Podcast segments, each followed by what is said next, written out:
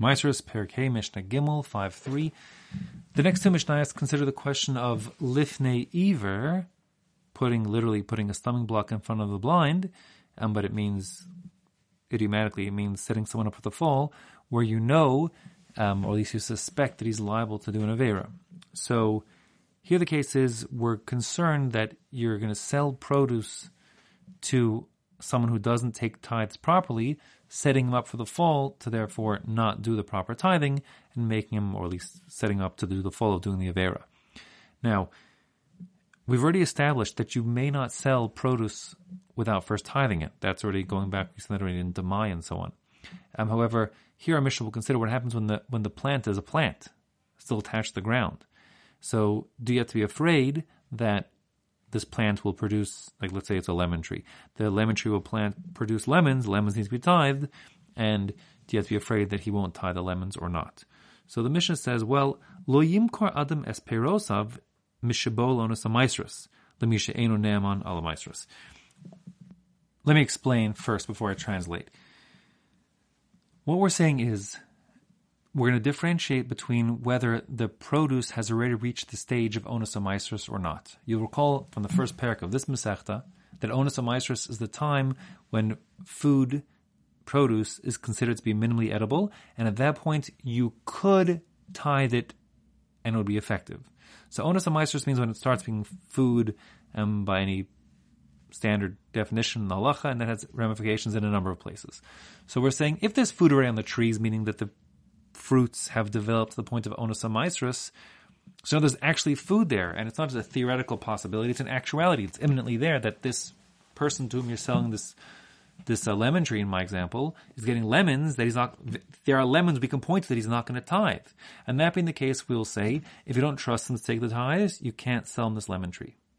However, prior to onus meaning if there are no actual lemons on the tree, even small lemons that have crossed the threshold to being subject to the tithing requirements, no lemon you can point to. So you may sell him the tree and not be concerned about the prohibition of lifnei iver. Now, you may ask, what's the difference? I mean, lemon trees produce lemons, so sooner or later he's going to get lemons. And, and the answer is that you'd probably be right with such an objection. The problem is that Jewish society couldn't function in such a way that you could never sell produce to anybody, any you know, any trees to anybody, etc.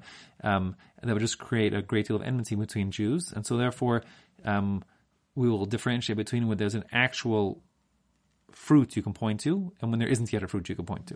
So that's what the Mishnah says. Again, inside the Mishnah says um, that lo yimkar adam es of mishabol onos You may not sell your fruit while still attached to the tree once they've reached the stage of onus amaisrus, lemisha eno neman alamaisrus, to a person whom you do not trust to take tithes properly, because that would be the problem of lifnei iver.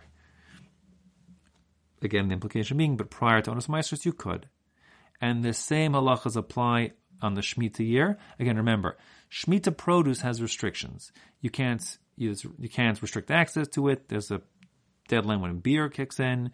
You can't harvest it commercially. But in terms of actually eating produce that grew in the Shemitah year from a tree, it's not a problem. Uh, for sure, there's no Isser on, on tree produce. And there's no problem even in selling trees in the Shemitah year. The problem is just working the ground, etc., um, as we saw in Masech Shvius. And that being the case, the same kind of logic will apply. If you're afraid a person's not going to keep the halachas of Shemitah properly, so then you can't sell him fruit that he'll restrict access to and he won't do biur, etc. But if there's no fruits on the tree yet, the the prohibition against lifnei iver hasn't kicked in. And again, this all applies only to someone who you don't trust to do the halachas of shmita properly. If you trust the person, he's a frum guy, then you could sell him the tree with the fruits on, no problem, because why would you suspect he's going to do an avera? So that's what the Mishnah says. It says similarly, velo b'shvias on the shmita year you cannot sell a tree lemishush chashud al hashvias to a person who's suspected of violating the halachas of shvias, shmita year. Again, if you're talking about produce that has fruit on it that has reached onus of ma'asros. Prior to that state, no problem in selling the tree to anybody. Now, the next part of the mission is a what if. What if the trees haven't reached onus of ma'asros, but there are a few lemons on the trees, you know, that, that already have reached the threshold? So then what do you do? Do those few lemons ruin the entire orchard? The answer is no. V'im bikru, if you have a few lemons that have like ripened early, like the word like bikurim is related to this.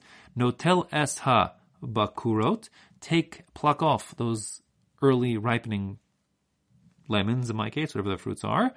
And then v'mocher es then you'll sell the remaining trees and with their fruits on them, no problem, because you're not selling those few lemons that are uh, have reached onus amaisris. That being the case, you're selling nothing that has reached onus amaisris, so you're allowed to make the sale on, even if you're not keeping maisris or on shemitah, if you're afraid of shemitah, as is applicable.